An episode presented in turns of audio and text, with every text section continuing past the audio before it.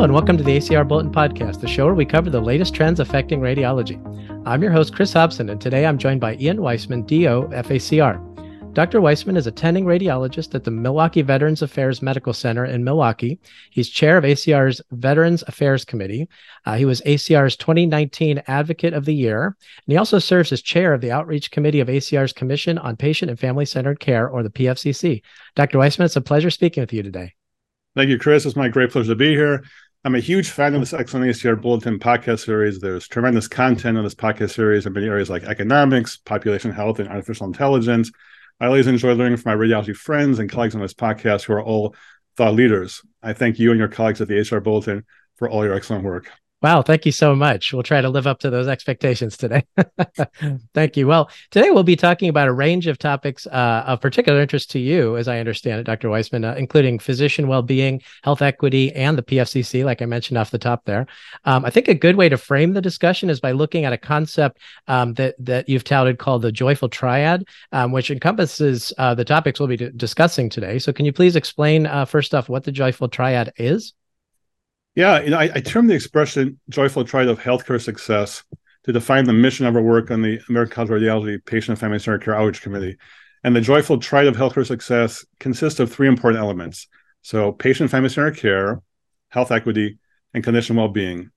It's a continuum of important patient-centered and physician care concepts which are all interconnected. And I propose that if we pursue strategies to improve patient and family centered care, improve health equity, improve well-being both in ourselves and others that this will result in a feeling of joy within, our, within ourselves. Uh, and, and joy is a very powerful internal emotion. So it's not affected by what's happening around us. Uh, as an example a child is able to tap into joy. A child can be surrounded by turmoil but they can still experience joy. And we've all seen this in children. And we still have this ability as adults. And you've met people who carry joy within themselves. They're they're wonderful to be around. So being able to tap into joy is an important way to maintain well-being in ourselves and, and I'll share some examples of actions that result in joy for me. So, uh, so when I call a patient home to share urgent results, which speeds up their care, this gives me joy. Hmm. Uh, when I reach out to support or thank a colleague, this gives me joy. Uh, and when I'm when I'm the patient, I always thank all the staff for the hard work and dedication, uh, their hard work, uh, the front desk staff, the technologists, the nurses, the physicians, uh, and this gives me joy. So I call our mission on the ACR PFC Outreach Committee the joyful triad of healthcare success. So interesting, and I, I'm just struck by uh, your description there. I think a term for that that I've that I've heard um, is is soft leadership skills, and I, you know, I, am always hesitant to say soft because their those are so key, and I think feel like they play into this triad you're talking about. Yeah, no, it's ex- exactly. It's extremely important, and it's. And I agree with you. I don't think it's soft leadership skills. I think it's what we all should be doing to improve well-being ourselves and to be reaching out to our colleagues. So spot on. Interesting. Well, focusing on well-being, which is part of what you were talking about there, um, why has physician well-being become such an important concept in recent years, in your opinion?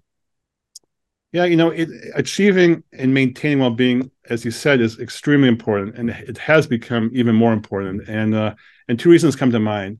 Uh, the first is that clinicians need to be well to provide excellent patient care, uh, and the second is that the great resignation of healthcare workers that we're experiencing, we've heard this term, the great resignation, in large part due to burnout, is resulting in a large number of our healthcare colleagues who are just leaving the profession. Mm. Um, and the healthcare industry is the second largest industry that's been affected by the great resignation. It's resulting in a loss of 20% of our health workforce. Our, our overall health employment care employment is down by about half a million people, 500,000 workers. And, and a very disturbing statistic I came across, which I keep on seeing, is as predicted by 2025, nearly 50% of our healthcare workforce will leave medicine. And obviously, this will wow. destabilize healthcare delivery in the US. Uh, it's clearly a public health crisis. Mm. And, and additionally, this is very concerning to me because for many of us, healthcare is a mission, it's a calling. Uh, and we historically have seen physicians working as they age into their 80s. So, physicians, for physicians who retire early, something is seriously wrong. And I'm already starting to see cracks in the U.S. healthcare system. And I'll, I'll give you a share a recent survey I came across. So there was a patient survey that came out in November 2022. It came out a few months later in February 2023. And over this three month period, uh, just over three months, more Americans are reporting that they're being affected by healthcare staffing shortages. So in November 2022, 25% of Americans said they were being affected by healthcare staff shortages. And through three months later in February, this increased to 35% of Americans said they were being affected by healthcare staffing shortages. In November 2022, 73% of Americans said they were experiencing sh- delays and challenges in getting the care they need. Three months later, that increased to 84%. So, so more than four out of five people in America who need healthcare and they're experiencing challenges in getting the care they need. And more than half of the people surveyed said they're afraid they won't be able to get needed medical care due to staffing shortages. So, so this is a real healthcare crisis. And as some examples, ERs are closing in Canada, rural hospitals continue to close in the US. Uh, at least 136 rural hospitals and health systems have closed in the US, and more are predicted to close in, pa- in part due to staffing shortages. In radiology, radiology is experiencing workplace, workplace shortages. Mm-hmm. Uh, so, uh, as an example, our radiology colleagues around the world uh, are also experiencing workplace shortages. And I'll give you an example. So, in British Columbia, Canada, uh, hundreds of thousands of patients are waiting to get imaging studies. So, so hundreds of thousands of patients are, the, are, are an imaging list waiting to get studies, uh, imaging studies. So, if you're a woman in British Columbia and you have a breast mass, you may have to wait a month to get a breast biopsy, which is just unbelievable when you when you think about that. Uh, in the UK, there's short about 1,700 radiologists. This has been a problem for years, and we need to know what's happening around the world to our colleagues, because what's happening to our radiology colleagues around the world is a warning about what may happen to us in the U.S. Mm. So we need to mitigate burnout, and we need to maintain our healthcare workforce. Yeah, and we'll talk about access to care in a little bit. I'm so glad you you uh, foreshadowed that for us because that is a huge part of uh, uh, uh, an approach to care that's rapidly gaining steam, which is called population health management, which we've covered on other episodes. So we won't yes. get too far into that today, but uh, I would recommend our viewers to go back and watch some of those past episodes. It plays right into what you're talking about. And and my other thought, so many thoughts come up when you say what you said, is that um, with the news that that's uh, so radiology among almost all specialties specialties has done one of the best as far as matching uh, this year. I, I, think that what your your sentiment can get a little bit lost in in the good news. So we uh, we want to emphasize the good news, but also as a backdrop, a lot of a lot of other specialties and and uh, you know fields of medicine are are not so fortunate, and those are future teammates of, of those people who matched. so oh, yeah. joyful triad flows through all of medicine, it sounds like, and something to keep in mind. So definitely. Excellent. Well, um, I'd like to know a little bit more about leadership and well-being, if if you'd indulge me. Um, uh, you know, whether they be practice leaders, department chairs, or other sorts of leaders. I'm wondering um, how how can those in leadership positions, and maybe those who don't currently have a leadership position but want to want to show some leadership, um, how, how do they best assess and understand the well-being needs of their colleagues? Yeah, no, that's excellent. And you brought a great point. We're all leaders. We're all leaders. We all lead. Uh, we all lead by example. We, we, we, when we follow, we lead. We're all leaders. Um, and especially if you lead an organization, uh, I mean, leaders need to be involved and they need to be present because they define the culture. They define the culture of the organization. And especially with, with well-being now, they need to be actively speaking with their colleagues to prevent burnout, right? And when I think of leaders, I put leaders into two broad categories. There's the traditional leaders that we're all familiar with, and and they're servant leaders, uh, and both leaders are are driven to meet the goals of the organization. But servant leaders are also concerned about the well-being of their team. Um, so servant leaders reach out to their colleagues, they get to know them. They ask questions like, you know, what excites you about coming to work? How can I help you grow professionally? Uh, and when leaders make this effort, it mitigates burnout. Um, and leaders need to to listen to their colleagues, and I mean they really active listening. They really have to listen, uh, and they should be regularly walking through the department, talking to our colleagues, getting a sense of what factors may be leading to burnout. And then leaders should be working with their colleagues, with their teams to develop solutions to mitigate burnout, to burnout. And this is what servant leaders do, and it works. Mm, it's so interesting. You could probably just do a whole show about strategies for intervening and and uh, ensuring that burnout. You know, probably just intervening sooner so that burnout doesn't even happen to begin with. So exactly. But maybe maybe we'll have you back in the future and have you talk about that. um, well, to lead us into discussion on health equity, which we've touched on a little bit um, before, um, I'd like to ask you about access to care issues. What we just were kind of talking about a little bit ago. Um, since reduced access to care is one factor that drives healthcare disparities out there, um, do you see a connection between physician burnout and access to care for underserved communities? And if so, how can you how can uh, improving physician wellness actually positively affect patient care? Yeah, definitely, and, and I'm happy to also share some strategy about how we can uh, mitigate burnout as well. If you, if you want, we can tackle it as well because uh, mm-hmm. there's some interesting studies that have come up. But let me address this question first about the health sure, sure. Mm-hmm. Um, which is that, as you mentioned, there's there's definitely a connection between uh, physician burnout and access to care for underserved communities. Um, and access to care is critically important to reducing healthcare disparities. And as, as physicians burn out and leave medicine, we're experiencing larger and larger healthcare deserts in our nation. And we're seeing this to a larger extent in rural communities and underserved communities. Um, if patients don't have access to healthcare professionals or care will suffer, underserved communities will suffer. And this increases healthcare disparities because physicians need to be well mm-hmm. and they need to continue seeing patients to provide all care, all patients with uh, with the healthcare that, they, that they need. Interesting. Yeah, and I guess that plays into that quadruple aim of the uh, IHI and and other places. That that it's nice. I think it's probably gratifying. I would think to see that um, the idea is gaining traction. Um, but yeah, yeah, and I, I can talk I about some strategies if you want. Sure, absolutely. Because that's I think it's really important. There's been a couple of articles which have come out which are really powerful, and I think it's going to help us. Um, in fact, uh, they just came out in October of 2022, uh, and this is really powerful stuff. So, so the National Academy of Medicine and the and the U.S. Surgeon General they just released two landmark consensus reports which outline strategies to reduce burnout. Mm. And the National Academy of Medicine they've been working on this for six years uh, wow. to develop their well-being recommendations, and they call their new recommendations the National Plan for Health Workforce Well-being. And for those of you who are not familiar with National Academy of Medicine, it's a highly respected organization. It's a think tank, uh, and their recommendations, their well-being recommendations, were built upon input from a network of over 200 organizations. So they really did their work. Um, and they received, uh, they reached out to the public. They got 2,000 comments that came in, and, and then they put together their plan. They listened lots, lots of people, and, and their information is very powerful. And we really need this now. So what they did is they've made six initial recommendations to improve well-being of the National Academy of Medicine. And, and the first recommendation they made is we have to advance organizational commitment.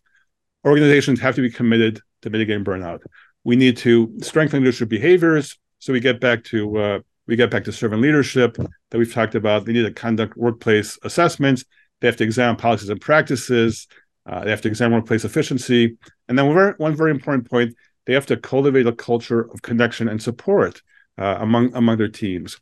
And the NAM now has put out these recommendations, and they're getting feedback, and they'll make additional recommendations as as more as more people kind of reflect on this. The U.S. Surgeon General, he's identified five priorities, five current priorities. And two of his five priorities are health worker burnout and supporting workplace mental health and well-being. So this is a national issue. I mean, this is happening across the nation. And like the National Academy of Medicine, the U.S. Surgeon General, they also released their recommendations to improve, to improve mental health and well-being in October. So everything happened just a few months ago. Yeah. And the, and the U.S. Surgeon General, they defined five essential, uh, what they call support engines for workplace well-being, and they're all interconnected and each of the five uh, support engines are grounded in two human needs. So the five support engines are protection from harm. So one should feel that one's in a safe and secure environment. Uh, connection and community. Again, we come back to connection and community. One should feel one belongs, that there's social support uh, within one's workplace. Work life harmony. Uh, people should feel they have some flexibility, autonomy. You know, that can be working from home, spending more time with your family. People working with employees to make sure they have this work life harmony mattering of work is very important. One should feel that there's meaning at their work, that they have dignity when they come to work. They should be treated with respect. Um, and a very important concept, which is opportunity for growth. The people should always feel that they're learning on their job, they're accomplishing things. I mean, these are all very fundamental concepts to to help uh, well-being. And and again, I want to emphasize that both the NAM and the U.S. General they emphasize a culture of connection and support is one of the priorities. And I want to take a look at VA for a second. I work for VA, um, and it's a great example to see how a big healthcare organization is is dealing with this. So, so VHA is America's largest integrated healthcare system. It has more than uh, 380,000 employees, so hundreds and hundreds of thousands of employees. How do you how do you make it burn out across such a large scale? So they provide care to to nearly 1,300 healthcare facilities. They serve 171 medical centers. They serve 9 million veterans each year. And in the fall of 2021, VHA was also concerned about burnout in, in their in their workforce. So they put together a national task force uh, to address, address burnout, which is called Reboot. And I love the name Reboot. Uh, it stands for Reduce Employee Burnout, Optimize Organizational Thriving. Hmm. And I was actually appointed to serve in this National Reboot Task Force by the VA Undersecretary of Health because I have an interest in cultivating well-being for my colleagues. I've been doing a lot of work through ACR on this for many years. Uh, so we all participate in weekly meetings. We participate in weekly meetings for about six months, design well-being strategies based on feedback from our uh, colleagues in VHA. And we launched our recommendations in September of 2022, just before NAM and US Surgeon General came out with their recommendations. So we have seven initial focus areas that we've implemented. And the first is that we feel it's very important to have a, a clinician well-being officer. So we have a chief clinician well-being officer who's kind of looking at all these things and, and trying to coordinate things. Uh, also optimize uh, meetings so that meetings are streamlined, don't impact on people's schedules. Um, optimize our learning system. We have something called the TMS, uh, time management system, where we have to take courses periodically. They want that to be streamlined so it doesn't impact on people's schedules. We want to strengthen mental health support. You always hear mental health support is very important for the veterans, also for the employees as well. We want to address in, inefficiencies in the workplace. So again, people, we do what we can to help people if it comes, whatever it takes, from computers to to reach out to people for help.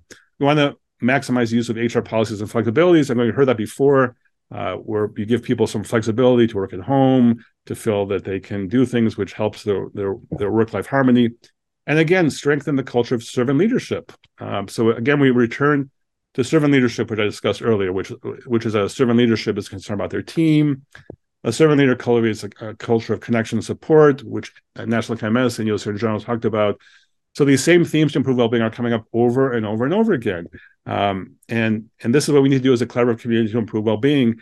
And why are these recent recommendations from NAM, U.S. Surgeon General, Veterans Health Administration so important? Why am I more hopeful now that we can achieve well-being uh, with the recent publication of the recommendations that were just released a few months ago? Well, we have we now have data. It all comes down to data. You know, if we if we hope to move the needle toward well-being, we need data. And, and we can now go to leadership and we can say, you know, it doesn't make a difference what I think about well-being. It doesn't make a difference what you think about well-being. This is what our colleagues, this is what the experts are saying. We need to work together, clinicians, administrators working together to achieve well-being. Otherwise, we'll lose more and more staff. We'll continue to lose more and more staff to the great resignation. And, and this impacts patient care. We're all patients. So being well affects all of us. That's so interesting uh, the way you you explain that because I uh, on the surface of it I would think that um, you know going to uh, you know maybe for instance administrators or a C-suite and saying I look, I know there, like we talked about earlier, I know there's a physician shortfall, at least with physicians, uh, if not also, you know, other types of healthcare workers. Um, so for the physicians and healthcare workers we have been, managed to retain, can we give them more time off or can we, you know, accommodate them? So sometimes, you know, if you look at it just on the surface, it might seem counterintuitive uh, that, you know that that you that's the environment into which you should be deploying these uh, mitigation burnout mitigation strategies but i think the way that you filled it in with the other accommodations you're talking about um, and just really trying to balance work life balance uh, you know anyway that was just very interesting so i don't know if you had any thoughts on the the kind of uh, no, counter no. counterintuitive nature maybe of it yeah no that's an excellent point because you're right i mean people do need time to to uh, go home and heal and, and walk outside in nature and spend time with their families but we have less less we have less employees so I mean, there's strategy they're using now to try to, to try to do this. One is that they're using AI perhaps to help, so that it, it takes away a lot of the busy work from clinicians. AI can help with that, so it allows more time for people to focus on what's important to them, which is many times spending more time with patients, uh, being more efficient, so they can get home and spend time with their family. So we have to do more with we have to do more with less. So AI is a AI is a strategy for sure, and then and then for the for the employees which are hanging in there and we, and we have less and less, it becomes even more important for uh, our colleagues, our, our servant leaders, to make sure we're identifying what's important to people. Uh, so someone may say, I, I wanted to spend more time with my family. How can you help me? Well, if you can allow people to work from home a couple days a week, that could really help them because it takes the time off when they travel on both ends. If someone says, Well, I really enjoy uh, teaching or learning or going to conferences or doing advocacy nationally, and they say, "Well, let's see if we can help you with that. There's a conference coming up. When when do you go to that one? Bring back some ideas to the center uh, to to help us as well." And then you're supporting people's needs, mm-hmm. um, and and just seeing that people are concerned about people's human needs, that can do a lot. And when people feel they're part of the team, we all know we're faced right now with less and less staff. But as long as we know that leadership is looking out for us and we're all working together together and we're communicating and we're having transparent leadership, ethical leadership, where people are communicating, being transparent, uh, that's about as I, I, think we'll be fine. But we definitely have to do that. And unfortunately, it's not happening everywhere. And that's why we're seeing people leave and just resign and say, you know, I'm done. So Great question. Yeah, absolutely. No, it's so interesting. I'm sure we could talk uh, just on that topic uh, in a whole episode. So, um, again, we'll have to have you back. Well, staying on the topic of health, health equity, um, which we've talked about a little bit, um, you know, in addition to your other titles, you're also president of the Wisconsin uh, Radiological Society, and and that's the society is actually a coalition partner to the Radiology Health Equity Coalition. And I'll I'll ask you to speak about that in a minute, but we'll we'll definitely provide a link in the show notes for people uh, to to get up to speed on that. So, can you please uh, tell us a little bit about what the Radiology Health Equity Coalition is, and maybe provide you know your insights into how radiologists can can can go about improving health equity both regionally and nationally? Yeah, definitely. And uh, and and for those of you who think about you know what health equity is and why it's important for health equity, I'll talk about that, and then we'll kind of lead into those other things that you've talked about because it's all important. All kind of ties together. Um, and health equity is part of our joyful triad of healthcare success on our on our committee. Um, but I think it's important to, to look at health equity uh, because I really feel it's the next evolution of patient and family centered care. So part of what I call the joyful triad of healthcare success. And health equity is when everyone has the opportunity to to attain his or her full health potential and knowing this is disadvantaged from achieving their health potential because of social position or other socially determined circumstances. Um, and, the, and the good news is that health disparities are preventable. Uh, and we can all collectively work together to prevent healthcare disparities in our community. Uh, and getting to what you're talking about, uh, I, I, think of three strategies that we can use to achieve health equity, and they're all interconnected. The first is awareness and education. Uh, the second is research. The third is advocacy which ties into what you mentioned, and, and I'll give some examples. So, so as an example of using awareness and education to achieve health equity, as the president of the Wisconsin Radio Society, uh, I organized a panel discussion on health equity at a recent 2023 annual meeting, which occurred a couple weeks ago on April 1st, 2023. And it was a fantastic discussion. We all exchanged ideas. We proposed strategies to, to increase health equity for all our patients. Um, here's another example of using awareness and education to increase health equity my partner and I, Dr. Narayan, who's on the ACR PFC Outreach Committee, helped launch the new Radiology Health Equity Coalition webinar series last year, where we both spoke on the role of patient centered care and achieving health equity for, for our patients, for all our patients. And the seminar was recorded and it's available to, to view for free on the Radiology Health Equity Coalition website. And for those of you not familiar with the Radiology Health Equity Coalition, uh, it launched in late 2021 it was created to mitigate healthcare disparities in our patients with the support of radiologists across the country. And it was initially comprised of multiple national radiology organizations, the American College of Radiology, the Radiology Society of North America, the American Board of Radiology, the American Medical Association, Section Council on Radiology, and the Radiology Health Equity Coalition, Coalition is actively growing. Uh, in fact, uh, on July 27th, 2022, on my presidency, the Wisconsin Radiology Society became the sixth Radiology Coalition state partner in the United States to join the Radiology Health Equity Coalition. And I'm very proud of our members for supporting this cause. Um, our Radiology State Society in Wisconsin is collectively moving the needle toward health equity. Um, a second really important strategy to achieving health equity is research. Uh, and a very concerning report came out of the National Academy of Science, Engineering, and Medicine in May of 2022, and it was a congressionally mandated report. And they found that the lack of re- representation in research is compounding disparities in health outcomes for underrepresented groups and for the nation, and that this lack of representation in research will cost many lives and hundreds of billions of dollars for the US.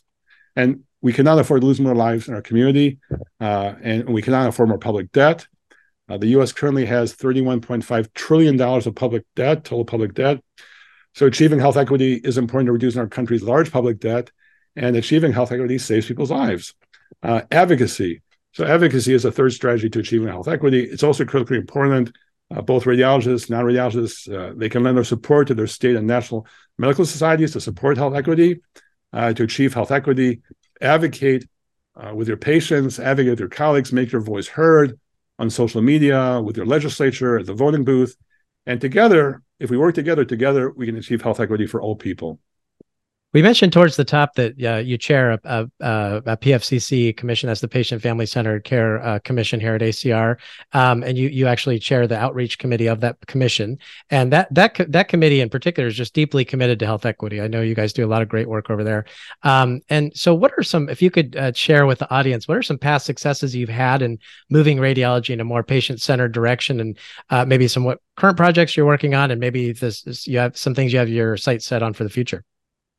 Yeah, no, no, definitely. So, so we're following our mission uh, on the ACR outreach committee on what I call the joyful triad of healthcare success. So, improving patient family centered care, improving health equity, improving clinician well-being, uh, and some recent successes that we've had. Uh, as president of the Wisconsin Radiology Society, uh, I developed a two-part national seminar which discussed strategies to improve well-being. Mm-hmm. And this was a collaboration with the Radiology Leadership Institute, uh, the ACR Well-Being Committee, and we launched the first part of the well-being Seminar in December 2022, and the second part of the well-being Seminar a couple weeks ago, April 1st, at the Wisconsin Radiology Society's 2023 annual meeting. And both parts of the well-being Seminar were recorded and can be found on the Wisconsin Radiology Society website. And it was, again, a tremendous discussion. Uh, we discussed strategies to improve well-being. We exchanged ideas. We proposed solutions.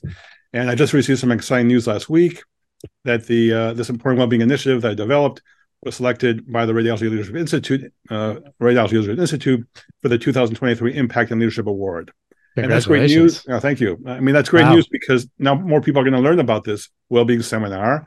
Um, and it just, uh, and, and the whole point of this whole thing is for people to learn, uh, where we can discuss things and where we need to, we need to keep well by continuing to discuss these things and continue to discuss these, discuss these things. And they can watch these, these two uh, well-being seminars for free they're both archived now on the Wisconsin Radiology Society website. Um, so another recent success, I wrote a special focus issue on well-being with my colleagues uh, for the JACR. It was a sp- special focus issue. It was just recently published, and this recent article, important article, discuss, discusses strategies and resources to reduce, reduce burnout for radiologists in academia, in private practice, at the VHA.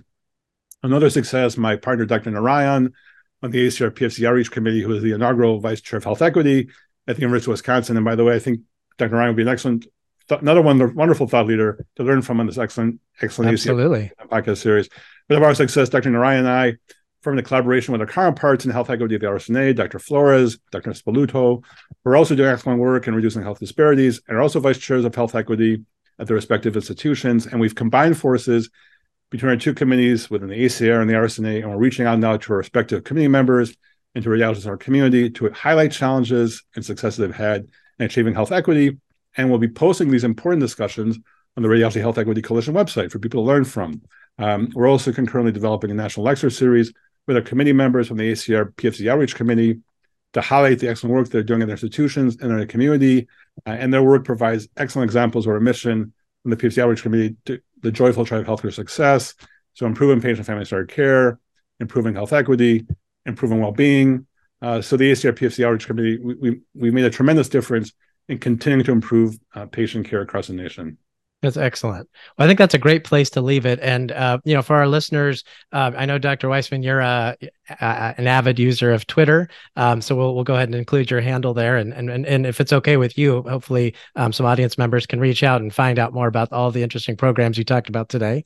Um, and so, yeah, let us know uh, if if you happen to be on Twitter and you're an audience member. Please let us know, uh, you know, uh, your thoughts on this or any other issues at uh, at Radiology ACR, and please include hashtag ACR Bulletin Podcast in your tweet. I also invite our audience to check out all our past episodes on Apple Podcasts, Spotify, Google Podcasts, and be sure to subscribe to ACR's YouTube channel to stay up to date on our latest episodes. And please do hit that like button on this video if you found it valuable. Thanks again, Dr. Weissman. We really, really appreciate you coming today.